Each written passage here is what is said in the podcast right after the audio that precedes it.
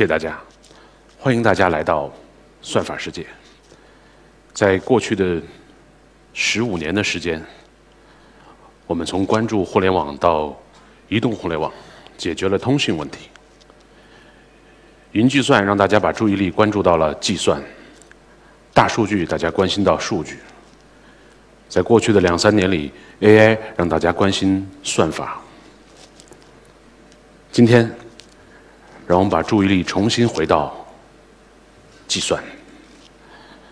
这是今天跟大家分享的主题，叫做“一切皆可计算”。请大家看看这两张图，可能会有很多概念：计算、算法、数据，到底这几者之间是什么关系？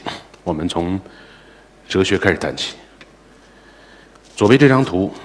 是伟大的哲学家、数学家，可能他有几十个名头。莱布尼茨的一张手稿，大家可能多少听说过莱布尼茨。他是一七一六年离开人世，在前年二零一六年，学术界举办了浩浩荡荡的纪念莱布尼茨逝世三百周年的活动。我们又一次回顾这个伟人，他几乎和牛顿同时发明了微积分。虽然大家都知道是牛顿，但但有趣的是，最后我们用的微积分的符号，这个算子的符号是莱布尼茨发明的。他是历史上理性主义的旗手，也是第一次把计算这个问题直接摆到了哲学高度。右边这张图是莱布尼茨设计的计算器，那今天在德国的博物馆里还保留了他当年设计的这个这个思路在里面。可以说非常的精巧，他也是第一个在德国的哲学家里边关注中国哲学、中国的自然神学、关注中国的呃《周易》这个道统，同时他对二进制做出了巨大的贡献。在他一本早期非常重要的形而上思想的著作叫《论万物的终极起源》当中，他说了这样一句话：“世界不仅是一台最值得称道的机器。”而且就其心灵组成而言，也是一个最好的共和国。作为虔诚的信徒呢，他的本意是想论证上帝是万物的存在的此在，是一切存在的造物者。但他很不经意的，或者是也许是刻意的，给出了计算的源头。机器是计算的载体和工具，但本源来自于计算。这张图很有意思。这张图是在，呃，中世纪后来一个法国画家画的图。他给出了，大家看，这是这是上帝，这是上帝，上帝拿着我们小学都学过尺规作图，大家拿着尺规在创世，好吗？这是这是这是我们的人世间在创世，上帝也是用尺规作图来创造世界的，所以。呃，这句话也是莱布尼茨写的，是写在他一本数学著作的注释，他写在批注里，说：“当上帝完成其计算和审核后，世界才被创造出来。”是不是很熟悉？这就像今天的程序员一样，当你完成了代码编写和调试之后，这个数字世界就被创造出来了。所以，这是对计算最原初的设想，但是它开启了一个伟大的时代。世界不仅是台机器，而且是一个心灵的联邦共和国。我们再回到这一页看一下，在这个手稿里面，大家可以看到密密麻麻写了非常多的内容。实际上，莱布尼茨今天回头看他的他的作品，可能只被整理出来了三分之一之长，其他大量的大量的计算和算法的关注点都仍然在整理当中。所以我们。也希望大家有兴趣的关注一下这位伟大的哲学家。第二部分关系是计算与数学，这里罗列了很多伟大的数学家和哲学家，从笛卡尔开始到莱布尼茨、布尔、弗雷格、罗素和哥德尔，还有两位伟大的数学家。待会儿下一位嘉宾会给大家介绍希尔伯特和图灵。从笛卡尔开始，大家知道笛卡尔提出了坐标，啊，坐标系是笛卡尔提出来的。莱布尼茨刚才介绍过了，布尔我们学到的布尔代数、逻辑运算是布尔提出来的，啊，弗雷格也是逻辑数学上一个伟大的他其实是哲学家。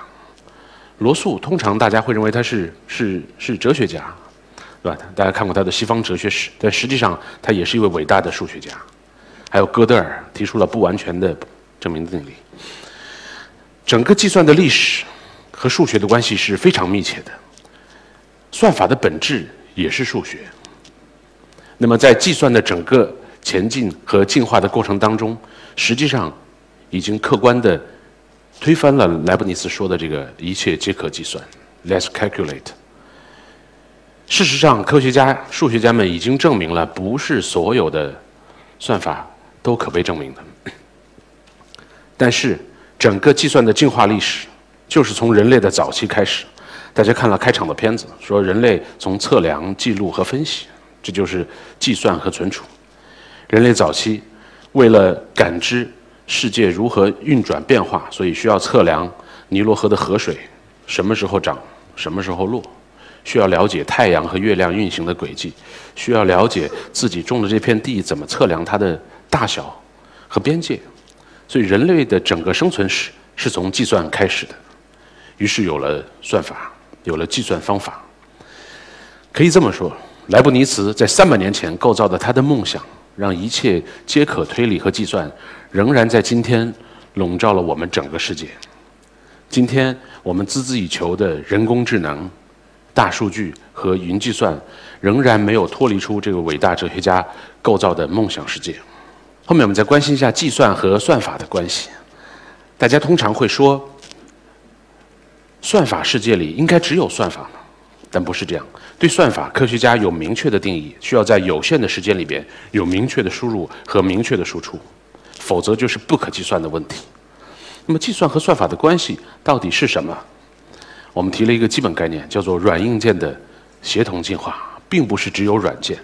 这是我们设想的下一代的计算架构。在大家熟悉的这个市场里边，可能最近听到很多区块链的词，提到了共识，但实际上这个共识对算力是非常浪费的。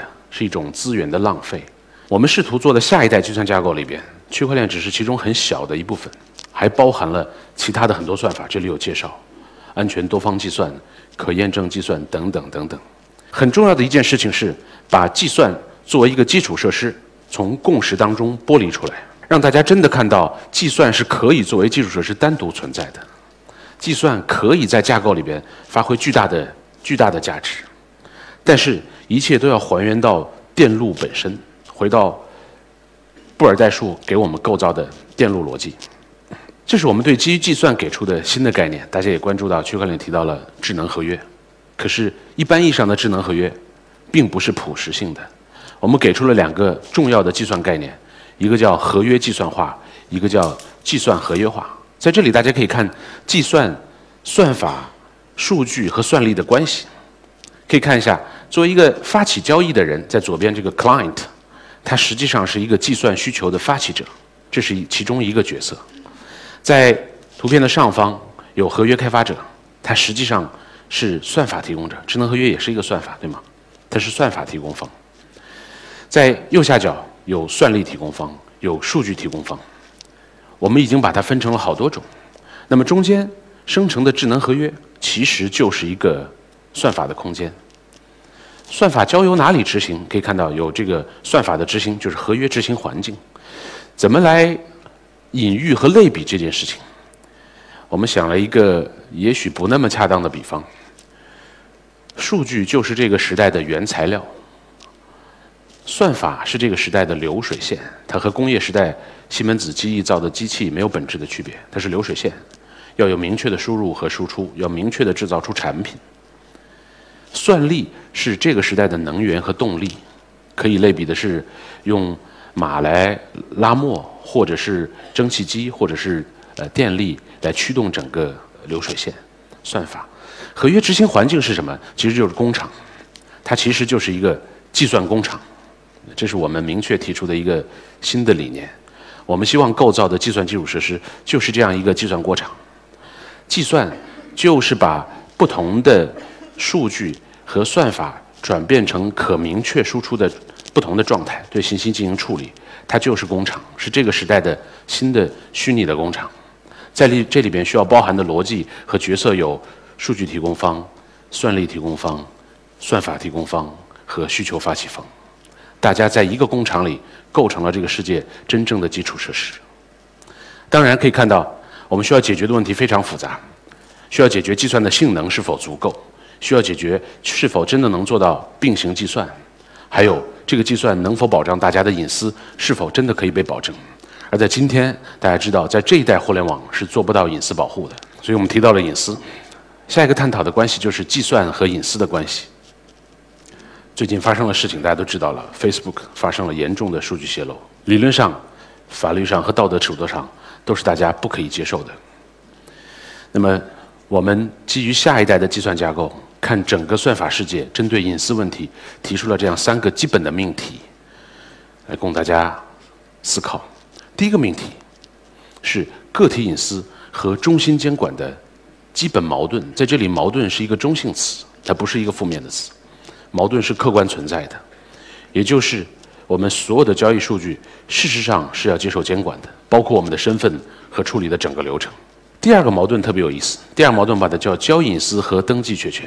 今天我们在电商、在社交网络，包括你买股票，在所有的交易场合，其实大家的隐私是没有得到真正意义上保护的。也就是说，这一代的互联网公司事实上构造了一个巨大的交易平台，而我们在座的每一个人，包括我自己在内，七乘二十四小时、三百六十五天、五年、十年、二十年，在无偿和免费的为他们贡献数据以及数据的详细的交易流水，帮助他们获取了这么多的数据，来获得高额的利润。那么理论上，这个矛盾如何解决呢？这意味着未来我们在所有的电商和社交平台上，应该是提交密文，就加密过的文件。所有的互联网公司应该征得在座各位的同意，才能够使用这些数据。如果他们在商业或者其他方面有所收益，理论上应该和我们一起分享这个收益。我想，这是下一代计算架构致力于解决的问题。第三个矛盾就更有意思了。今天我们会格外在意数据的主权，每个人都觉得这数据是我的。可是，一旦你和这个世界发生关系，你的数据就会被别人调用。如何在数据没有被复制的情况下，大家仍然能够一起计算？这就是数据隐私和数据归集的矛盾。每个人都不希望自己的数据被他人拿走，但是我们身处在这样的一个世界。仍然需要大家一起同心协力，共同计算。这个方法我们把它叫做安全多方计算。下一个命题是计算与人，我特意打了一个引号，这个人是完备意义的、哲学意义的或者生命意义上的人。前段时间就在这个舞台上，造就请到了呃《原则》这本书的作者 Ray Dalio，桥水基金的创始人，他提了一个非常好的命题，叫做痛苦加上反思。等于进化，大家可以想想，这其实也是一个算法和计算的过程。我们在探索这个世界的时候，会有很多种不同的试验方法，它可能是下意识的，也可能你是有明确的目标和计划，但一定会遇到挫折和失败。经过反思，就类似于算法做了一次调整和重构，那么于是我们的生命和选择得到了进化。这是生而为人的一个基本原则和基本前进路线。在这里，计算到底能发挥什么样的价值？先解释一下，我们生活的整个数字化世界里边，其实充斥着代理人。打个比方，大家如果要买一杯咖啡，无论你今天是用支付宝、微信扫码，还是用银行卡来刷卡，本质上，卖咖啡的商户和你之间是没有信任关系的。他信任的。是你背后的银行或者是支付机构，无法确认你是否能够付得起这笔钱，所以需要做交易确认。当然，所有的风险是由背后的提供信任的机构来赔偿的、来担保的。所以，商户信任的是为我们每个人做背书的机构的信用，而不是我们的信用。而这些被信任的金融机构给我们足够的信用额度 （credit）。这是这个时代充斥代理人的基本原因。无论你是做消费还是投资理财，通通都是这样进行的。有大量的中介替我们来完成数字化的交易。但是在真正的算法世界或者叫下一代的计算架构里面，我们认为算法本身就可以提供足够的信任，计算过程包括认证在内，就可以完成整个交易事务，而不需要你重复被认证。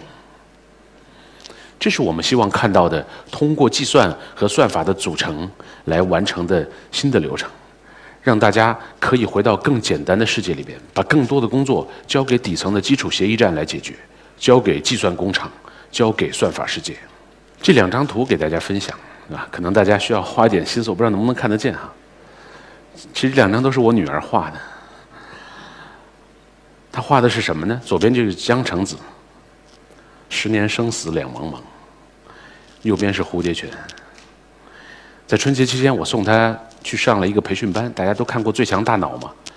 前些年，《最强大脑》有一位冠军，来自于武汉大学，啊，他以令人发指的能力，可以快速记住所有的扑克牌，记住所有的给他瞬时展现的内容。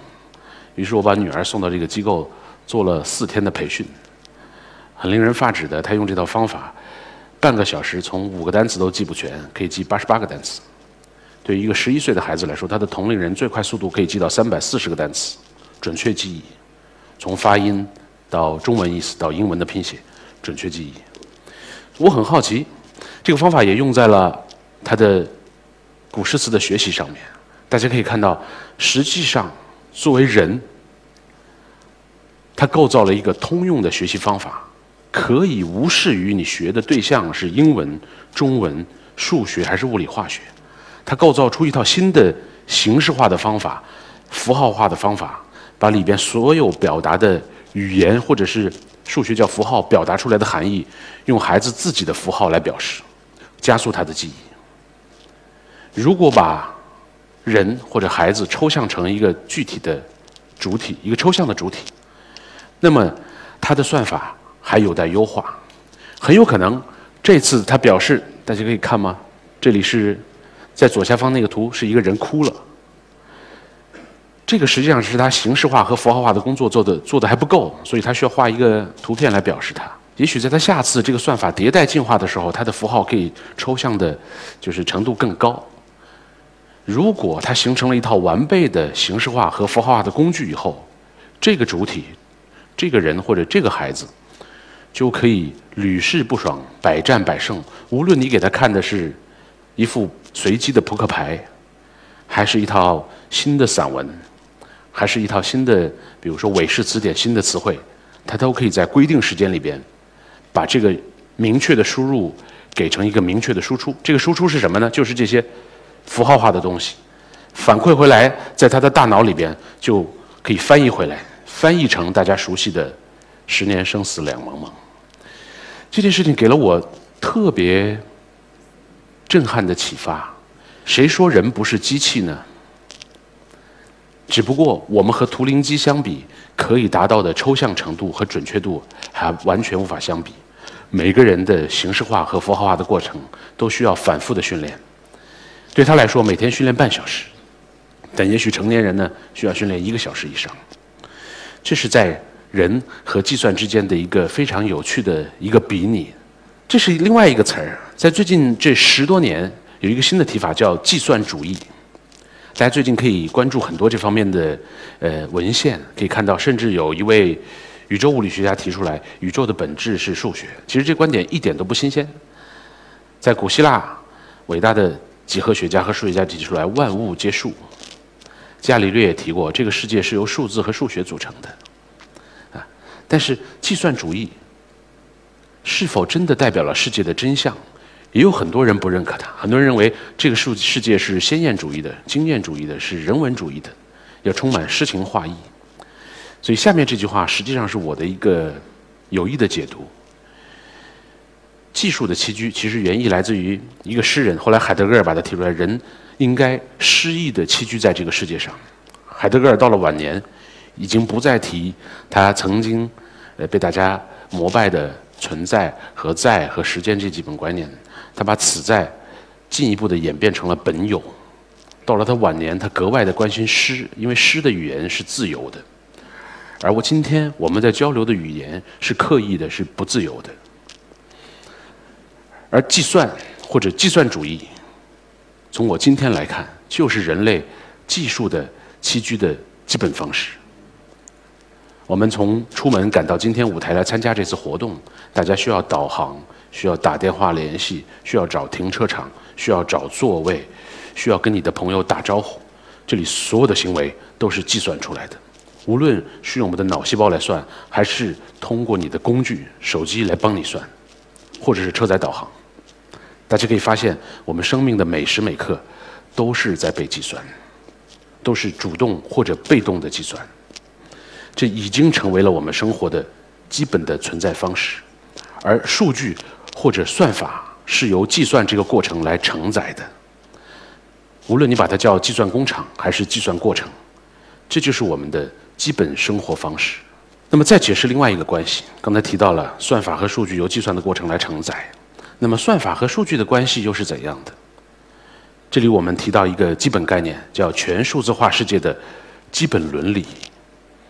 如果我们在进入数字化世界之前，伦理多半约束在社会学范围里面，那么到了全数字化世界之后，是不是需要出现新的数据的伦理和算法的伦理？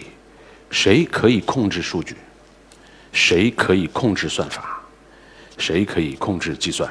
自然权利是一个哲学上的基本概念，呃，大家有兴趣也推荐大家去了解一下关于自然权利的定义。这里我提出来叫有关计算的自然权利，给大家推荐一本书，村上春树一九八五年推出的叫《世界尽头与冷酷仙境》。一九八五年，在这本书里，他构造世界有两类人，一类人叫计算式，一类人叫符号式。计算式是以破解密码为生的，符号式做的事情其实跟它类似，只不过是事情的阴阳两面而已，大家是阴阳的斗争。据小说的。